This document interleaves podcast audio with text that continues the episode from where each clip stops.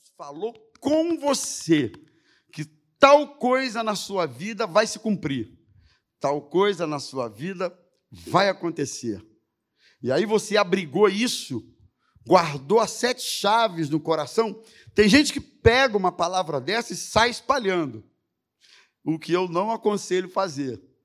Se você tem uma palavra direcionada, específica de Deus para a sua vida, abrigue essa palavra no seu coração, ore em torno dela e espere, porque toda palavra que vem de Deus se cumpre na nossa vida. Pode se cumprir com dias, com meses ou até mesmo com anos, não é? Só que acontece uma coisa curiosa, interessante na vida das pessoas. Muitas vezes Deus promete uma coisa e você entende que o fluxo da vida vai caminhar numa direção, numa linha, vai vai num caminho. No entanto, esse fluxo caminha noutra direção. Aí começa uma crise, Zazá, que é a crise do seguinte: uai, mas Deus me prometeu, por exemplo, que meu filho ia se converter. E tudo que eu vejo é meu filho cada vez pior e mais longe de Jesus, longe das coisas de Deus. Eu não estou entendendo. Deus me prometeu uma vitória financeira. E tudo que eu consigo ver é a minha realidade financeira cada vez mais longe de parecer que está melhorando. Mas Deus me prometeu. Deus me prometeu uma vitória no casamento, conversão do marido. E tudo que eu vejo é meu marido cada vez mais longe, distante daquilo que Deus prometeu. Irmãos, é muito comum isso acontecer.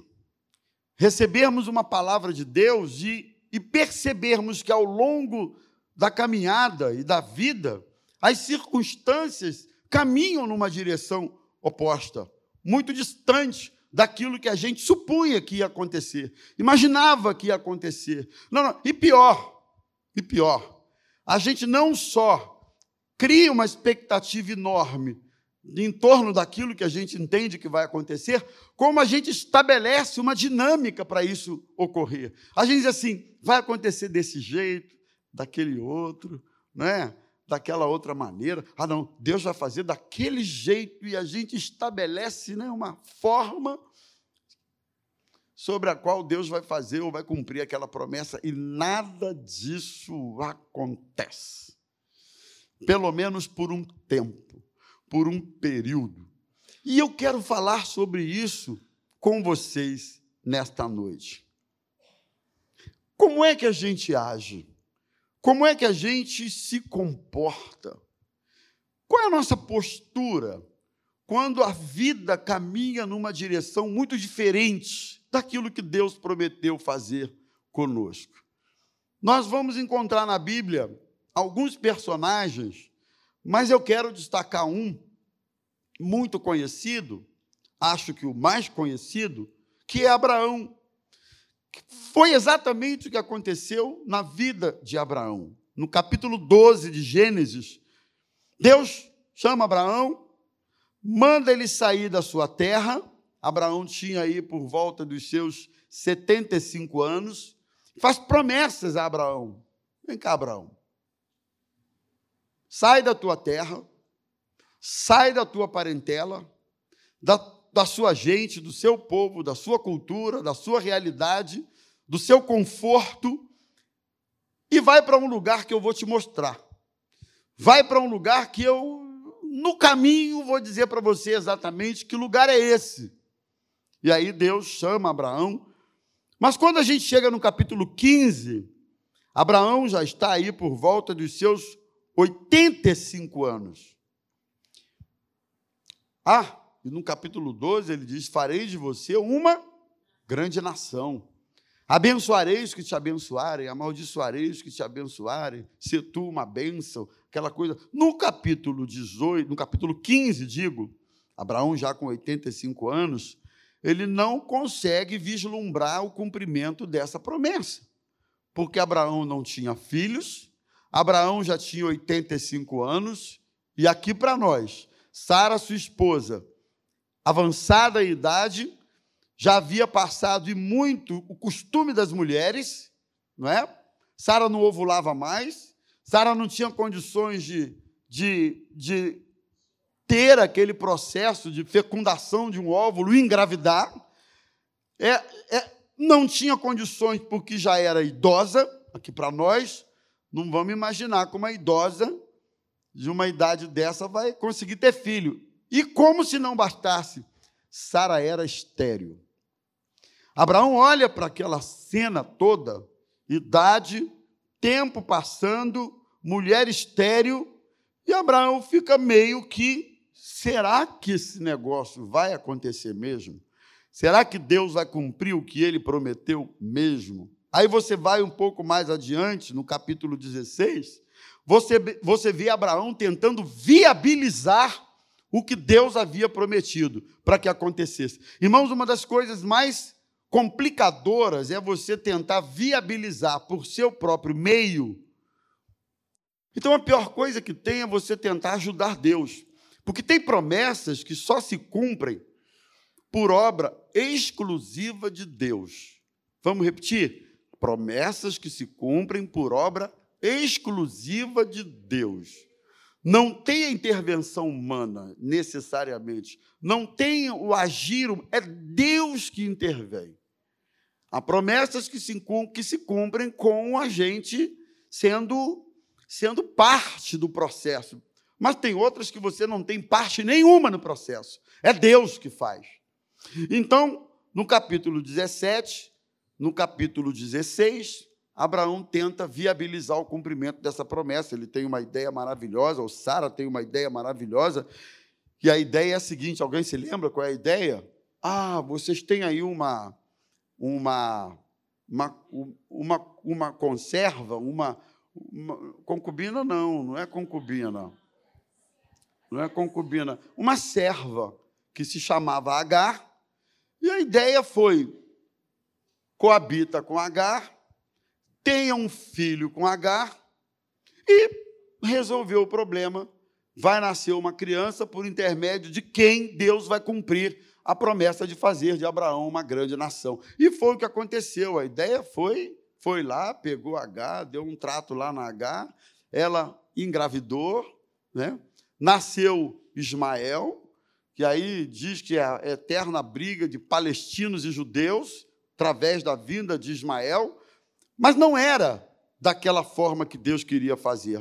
Avançando no capítulo 17, Deus diz para Abraão o seguinte: Eu sou o Senhor Todo-Poderoso, anda na minha presença e ser perfeito. Eu vou mudar o seu nome de Abrão para Abraão, pai de uma multidão.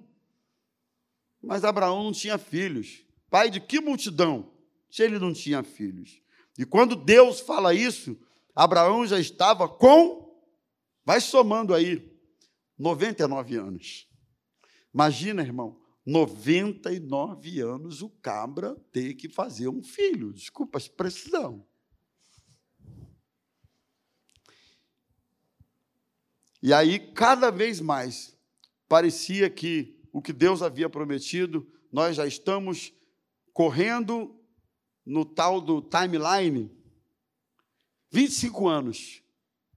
75 veio a promessa. E 99, nada de se cumprir a promessa que Deus havia feito a Abraão. Já estava chegando aos 25 anos. Você percebe que nem sempre o que Deus promete acontece no tempo que a gente quer, e no modo que a gente quer. Não. O tempo e o modo são do Senhor. Então, as circunstâncias estavam completamente adversas. Quando a gente chega no capítulo 18, Deus manda três anjos até Abraão para dizer: Você vai ter um filho. Acho que naquela altura Abraão já estava já, caramba, Deus, como é que é isso? 99 anos. Aí no capítulo 18 aparece lá três anjos para dizer para ele: Você vai ter um filho. No verso 10, eu estava lendo, diz que Sara quando ela escutou atrás da porta o papo lá dos anjos com Abraão, que ele ia ter um filho, alguém se lembra que, qual foi a reação da Sara? A Sara ficou rindo, ela caiu na risada. Não sei se foi uma gargalhada, não sei se foi um riso, porque tem vários tipos de riso, né? É, parece que cada um desses diz alguma coisa, emite alguma mensagem. Eu acho, eu estava pensando sobre isso, que o riso de Sara deve ter sido uma mistura de alguém meio que se sentindo ridícula, meio que achando aquilo tudo uma loucura, aquilo tudo engraçado, aquilo tudo confuso. E ela, ela riu, e ela riu. E aí, ah, versículo 10, versículo 12 diz que ela riu, e, e eu estava pensando que é assim que parece que quando Deus ratifica a promessa, absurda pela promessa em si e absurda pelo tempo já que ela que está durando e que nada acontece, a gente acha meio gozado, a gente acha meio ridículo.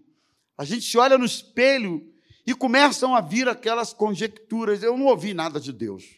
Eu acho que naquele dia, 25 anos atrás, quando Deus falou comigo e prometeu tal coisa, deve ter sido coisa da minha cabeça. Eu não vou pedir para levantar a mão, mas eu acho que alguns aqui devem ter pensado isso. Deus prometeu isso, mas é louco demais. Deus prometeu isso, mas é tempo demais esperando. Deus prometeu isso, mas são evidências demais contra. Deus prometeu isso, mas são muitas opiniões contrárias ao que Deus prometeu. E aí vem uma crise, vem uma mistura de achar que é ridículo, de achar que foi coisa da cabeça e de achar uma série de coisas. Fato é que, versículo 14, vem uma palavra: caso exista alguma coisa difícil para Deus que ele não possa fazer, dentro de um ano voltarei e Sara dará luz no tempo de Deus a um filho que se chamará Isaac. Aí, avançando no capítulo 21, no verso 12, diz que visitou o Senhor a Sara como lhe dissera, e cumpriu o que havia prometido. E Sara concebeu e deu à luz a um filho, a Abraão, na sua velhice, no tempo determinado que Deus lhe falara, e o menino se chamou Isaac. Alguém sabe o significado de Isaac naquele tempo? Sorriso. Naquele tempo, o significado dos nomes era muito importante, tinha muito valor para as pessoas. Hoje, nem tanto mas naquele tempo tinha muito valor. E o Senhor visitou a Sara e lhe deu um filho, cujo nome foi Isaac, que significa sorriso, e dessa forma se cumpriu o que Deus havia prometido a Abraão. E aí, se Deus tem prometido alguma coisa a você, e vem acontecendo tudo diferente de como ele prometeu, eu queria dar a você e a mim também algumas dicas do que fazer se o curso da vida está em direção bem oposta ao que Deus prometeu a você.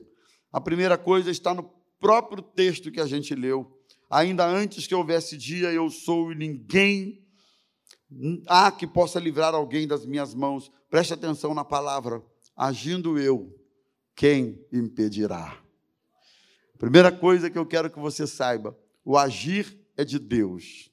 A viabilização dos meios e da forma e do tempo para cumprir-se o que ele prometeu vem dele, não vem de você, vem de Deus. Por quê? Porque ninguém pode impedir o agir de Deus. As circunstâncias não podem, as evidências não podem, o tempo não pode impedir o agir de Deus. Você pode achar que passou tempo demais, você pode achar que é, a, a sua realidade já não condiz mais com tal coisa. Eu estava vendo é, esses dias, não sei se você viu, Manu, uma idosa, idosa ou idoso, eu não estou me lembrando, mas eu me lembro do caso, que aos 80 anos fez o Enem, e, foi o último, e começou a faculdade com 80 anos de idade. Qual é o tempo para você começar um novo projeto na sua vida? Não sei. O tempo pode ser hoje, no auge dos seus X anos de idade. Aos 80 anos começou uma faculdade, porque tinha um sonho de fazer uma faculdade. Olha que coisa linda! Nunca é tarde para você crer que Deus ainda vai cumprir o que ele prometeu na sua vida, porque ele é Deus. E ele agindo, ninguém pode impedir, ninguém pode bloquear, ninguém pode impedir o agir de Deus na nossa vida. Portanto, eu preciso crer. No momento que Deus resolver intervir, ninguém poderá impedir que ele faça. Vai chegar o momento, vai chegar a hora em que Deus vai dizer assim: é hoje, é agora, é o tempo, é a sua vez, é o seu momento, é, a, é agora que eu quero agir. Ninguém vai poder impedir o agir de Deus. Salmos 33, verso 9 diz: Falou e tudo fez, mandou e logo tudo apareceu. Sabe por quê? É o poder da criação e da palavra, e de fazer acontecer pelo poder da sua palavra. Lembra dos discípulos no barco, adormecidos no meio de uma tempestade, eles acordam assustados, acordam Jesus. Eles, aliás, eles acordam Jesus, eles estavam no meio da tempestade e dizem: Senhor, nós vamos perecer, olha como está aí o vento. E Jesus é despertado por aqueles discípulos, discípulos e diz: Cala-te, vento, aquieta-te, mar. E o texto diz que imediatamente fez-se bonança naquele momento. E eles ficaram assim: quem é esse? Que até o vento e o mar lhe obedecem. É o poder da palavra do nosso Deus. Deixa eu te dizer uma coisa se as circunstâncias estão num rumo diferente do que Deus prometeu, creia que a palavra vem do Senhor, agindo Ele, ninguém pode impedir. Segundo lugar, não questione a Deus, porque as coisas ainda não aconteceram. Está aí um caminho extremamente suicida. É o caminho do questionamento das indagações ou das murmurações. Por que, que não aconteceu ainda? Por que, que não aconteceu? Mas Deus não prometeu. O que é que houve? Por que, que não aconteceu? Isaías 45, 9 diz assim: Ai daquele que contende com o seu Criador e não passa de um caco de barro, entre outros cacos. Acaso dirá o barro ao que lhe dá forma: O que, que você está fazendo? Ai daquele que contende com seu Criador, não passando de um caco de barro. E ele diz: pode por acaso um caco de barro dizer para o seu Criador: o que, que você está fazendo? Que é isso que você está fazendo com esse vaso de barro? Porque ele é o olheiro. Nós somos o vaso, nós somos o barro. O olheiro, lembra da visão de, de Jeremias? Que ele leva até a casa do olheiro e mostra o olheiro fazendo, dando forma a um vaso de barro, e ele fala assim: Eu quis fazer com vocês, Israel. Eu sou o olheiro, e aí o olheiro quebra o vaso e dá uma outra forma ao vaso, a forma que ele quer. O jeito é dele. Então, deixa eu dizer uma coisa, meus irmãos, eu não sei qual é a profundidade da crise ou do dilema que você está vivendo, mas não questione Deus, porque quando você o questiona, você, dentre outras coisas, questiona também o seu caráter. E, e, e, uma das formas de blasfemar de Deus é questionar o seu caráter. Há muitas pessoas que estão em crise porque vivem questionando Deus, vivem amarguradas, vivem prostradas. E é bom lembrar que é exatamente isso que Satanás quer. Uma das estratégias dele é colocar dúvida na nossa mente. Dúvida. Deus não prometeu? Ué, Deus não falou? Ué, mas quem aqui nunca, Senhor, mas não é possível. Foi mesmo o Senhor que falou naquele dia, há 20 anos atrás, aquela profecia que eu ouvi daquele homem, daquela mulher de Deus. Será que aquilo veio do Senhor mesmo? Aquilo não é da carne? Será que aquela palavra que eu li, que, que incendiou meu coração e eu tomei aquilo como uma promessa específica do Senhor para a minha vida. Foi coisa da minha cabeça, apenas sensação ou emoções que eu senti, mas que nada tiveram a ver com a tua palavra. Não questione a legitimidade do que Deus falou. Não questione as circunstâncias diferentes de como você achou que deveria acontecer. Não questione. Ele é Senhor. E antes que se, que se cumpra o que ele prometeu, escreva isso, anote isso, memorize isso. Deus está trabalhando na sua vida. Deus está trabalhando na minha vida. Não há quem, num processo de espera na sua relação com Deus, que dure o tempo que for, não há quem não seja forjado por Deus nesse tempo e nesse processo. Deus prometeu, mas pode ser que você não tenha maturidade para receber hoje o que ele prometeu. Deus prometeu, mas você talvez precise crescer um pouco para receber o que ele prometeu. Deus prometeu, mas pode ser que você esteja precisando amadurecer o seu caráter ainda não suportaria certas manifestações abertas de Deus ainda sobre você, ele, quem sabe, esteja trabalhando no seu caráter, porque toda bênção, toda dádiva, ainda que venha de Deus, mas se for fora do seu tempo, vai ser transtorno para a nossa vida. Não é assim? Por isso que a Bíblia diz: há tempo para tudo. Tempo para tudo de abraçar, de deixar de abraçar, de chorar, de rir, de construir, de derrubar, de amar, de odiar, guerra de paz, há tempo para tudo, diz o sábio em Eclesiastes capítulo 3, tempo para tudo. E Deus sabe o tempo certo de acontecer, nem que seja por, por incoerência das circunstâncias. Ele sabe a forma e a hora certa de acontecer. Permita, permita-se crescer no tempo de espera. Eu tenho falado isso e, e muitas vezes para mim mesmo. O tempo de espera não precisa ser um tempo de agonia, um tempo de, de desespero, de aflição. O tempo de espera pode ser um tempo de, de frutificação, o tempo de espera pode ser um tempo de amadurecimento, o tempo de espera pode ser um, um, tempo de crescimento, um tempo de espera pode ser um tempo absolutamente proveitoso para a sua vida. Respeite esse tempo, considere isso, porque quando acontecer o que Deus prometeu que vai fazer, você vai entender como esse tempo de espera foi bom para você. Então não murmure, não reclame Terceiro lugar, quando o que Deus prometeu fazer ainda não só, não só não aconteceu, como as circunstâncias estão bem distantes do que ele prometeu, lembre-se, Deus é fiel. Você pode repetir isso comigo? Deus é fiel. Ele não é homem para que minta, nem filho do homem para que se arrependa. Deus é fiel.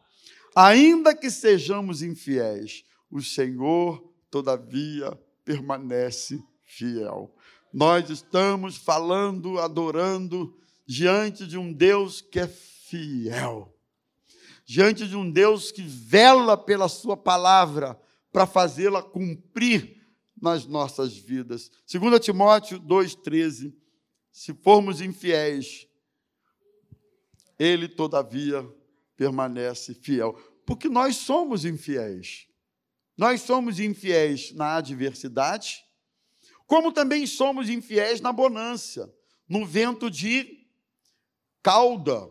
Você sabe a diferença do vento de cauda para o vento de proa? Vocês sabem a diferença? Quem aí é do. Da, vento, é, é que é o seguinte: o vento de cauda é o vento que empurra é o vento que ajuda. Tanto que um tempo de voo, quando o vento está favorável, ele costuma ser menor do que o previsto. A questão da física, gente. O vento está empurrando a aeronave. Enquanto que o vento de proa é princípio da física. Você está indo contra o vento. Naturalmente, a resistência do ar é maior. Vai precisar de mais velocidade vai consumir mais combustível, vai haver um desgaste maior. É o princípio, não é? Então, quando o vento está de cauda, a gente dizia assim: Deus é fiel, Deus é bom, Deus é maravilhoso, é mole. Mas quando o vento está de proa e a resistência do ar é maior, e o esforço empreendido para o deslocamento precisa, precisa ser maior, gera suor, gera dificuldade, a gente vai dizendo, Deus, mas e aí? E aí? Lembre-se, Deus é fiel. De vez em quando vai precisar soprar, o vento vai soprar empurrando a gente, facilitando a vida. Mas de vez em quando o vento vai soprar contrário, aparentemente dificultando a vida e forjando o nosso caráter. E a gente precisa se lembrar: Deus é fiel. O que Deus prometeu, olha bem para mim, e eu vou afirmar isso para você com toda liberdade no Senhor. O que Deus prometeu vai se cumprir na sua vida. Você pode falar isso para o seu irmão? Olha, vai se cumprir o que Deus prometeu. Vai se cumprir o que Deus prometeu. Viu, Manu? vai se cumprir o que Deus prometeu. Vai se cumprir, vai se cumprir. Eu preciso crer que vai se cumprir, porque Deus é fiel. Ele não é mentiroso. Seja todo homem mentiroso e Deus verdadeiro. Vai se cumprir por causa da sua fidelidade. Vai se cumprir por causa do seu próprio nome vai se cumprir, não é porque você é maravilhoso, é porque Ele prometeu. E se Ele prometeu, Ele vai fazer. Viu, pastor? Vai se cumprir aquilo que representa a promessa de Deus para a sua vida. Quarto lugar, são 15 pontos, tá, irmão? Aguenta firme. Estou brincando. Tem tudo isso, não. É que a ação de Deus ocorre normalmente numa perspectiva diferente da nossa, em quarto lugar. Meio que já passei por esse, essa, esse comentário, mas deixa eu reforçar isso aqui. A ação de Deus e o cumprimento do que ele prometeu, a dinâmica disso, não vai acontecer como você acha que vai acontecer, como você supõe que vai acontecer. Teu marido vai se converter, mas não é do jeito que você acha que vai se converter. De repente, irmãos, a conversão vem num turbilhão. De repente a conversão vem num, num impacto da vida. De repente a conversão vem numa situação difícil. De repente a conversão vem no meio de uma brisa, porque já veio impacto, já veio turbilhão, já veio pancada, já veio de tudo e nada aconteceu. Mas na brisa da vida vem a conversão. Eu não sei. De repente o seu filho vai se converter dessa forma. De repente uma porta de emprego vai se abrir de uma maneira que você nem imagina. Deus vai usar alguém, vai levantar alguém, vai surgir uma circunstância que você, meu Deus, como isso aconteceu? São os meios de Deus. Isaías ah, 55, 8 e 9. Os meus caminhos não são os vossos caminhos, os meus pensamentos não são os vossos pensamentos. Eu é que sei que pensamentos tenho a respeito de, de vós. Há, há dimensões nessa coisa do cosmo, do, que só Deus sabe, só Deus conhece. Eu não conheço. Portanto, eu preciso estar atento para a forma de Deus agir na minha vida, não é? Eu anotei aqui, de vez em quando, Deus leva a gente para um, como a gente chama, beco sem saída. De vez em quando, Deus leva a gente para uma rua sem saída, para uma circunstância que você não sabe o que fazer. E ali, naquela circunstância, ele vai manifestar o cumprimento da promessa que ele fez a você. Eu não sei. Em quinto lugar, Hebreus capítulo 10, 37, 38, 39 é o recado de Deus para nós. Porque ainda, ainda, dentro de pouco tempo, aquele que vem virá e não tardará. Todavia, o meu justo viverá pela fé. E se ele retroceder, nele não se compraz a minha alma. E olha o que ele fala no verso 39. Nós não somos dos que retrocedem para a perdição. Somos, entretanto, os da fé, para a conservação da alma. Deixa eu dizer uma coisa para você. Nós não somos daqueles que retrocedem. Não somos. Mas somos daqueles que perseveram, que persistem. Ontem eu falei lá no nosso culto, por que, que a Maranata chegou aos 50 anos? Por causa da sua perseverança. Então eu queria dizer para os meus irmãos nesta noite: não desista. Se as circunstâncias estão contraditórias, incoerentes ao que Deus prometeu, não desista. Isaías 64, 4. Porque desde a antiguidade não se ouviu, nem com ouvidos se percebeu, nem com olhos se viu, Deus além de ti, que trabalha por aqueles que nele esperam. Por isso eu preciso dizer para você: Deus está trabalhando por você que está esperando nele. Não desista. Os céus estão se movendo a seu favor. Não desista. Em último lugar, eu quero deixar isso para os meus irmãos. Não desista. Isaías 49, 15.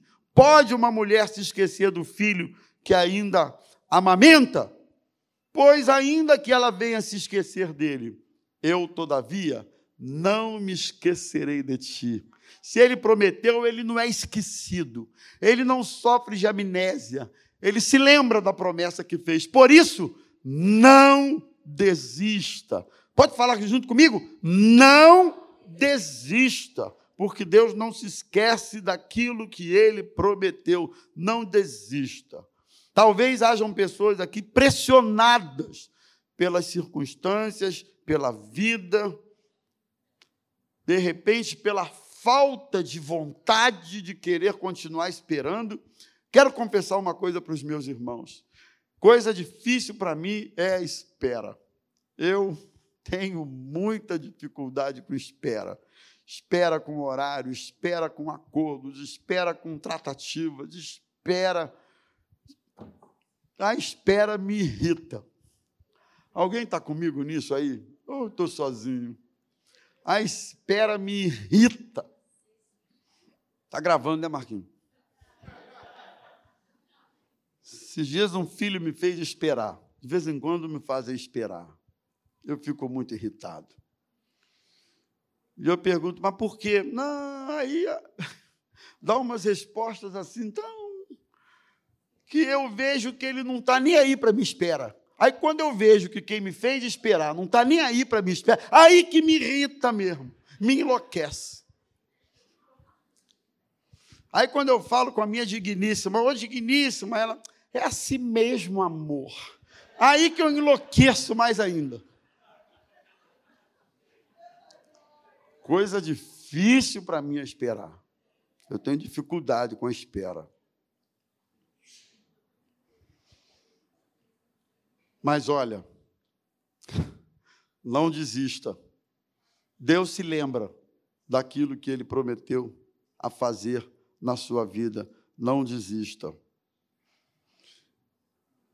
Romanos 4, 18, 19, 20, diz que Abraão creu contra a esperança. Versículo 20 diz que ele não duvidou da promessa de Deus, mas pela fé, Abraão se fortaleceu. Um doce para quem lembrar como foi que Abraão se fortaleceu.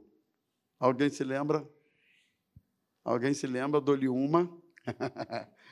Alguém se lembra? Dou-lhe duas. Não adianta ir para a Bíblia, aí não vale. Dou-lhe três. Abraão se fortaleceu dando glória a Deus. Abraão se fortaleceu glorificando. Abraão se fortaleceu adorando. E sabe o que, que aconteceu com Abraão? Dois doces para quem se lembrar do que aconteceu para Abraão. A... Isso lhe foi imputado como justiça. No tempo da espera, ele glorificou. No tempo da sua espera, eu quero terminar minha mensagem dizendo para os meus irmãos: Vamos aprender a glorificar a Deus no tempo da nossa espera. Vamos aprender a adorar no tempo da nossa espera. Vamos aprender a agradecer pelo que ainda não vimos no tempo da nossa espera.